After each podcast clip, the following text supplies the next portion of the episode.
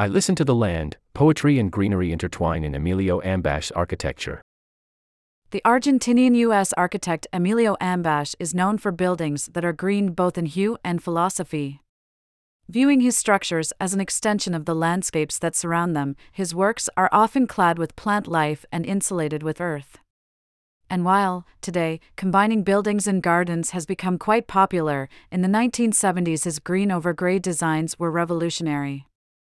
Part of the Museum of Modern Art's Built Ecologies video series, this short features Ambasz discussing some of his most notable works, both built and unrealized, while expounding on why building in harmony with nature is central to his aesthetic philosophy.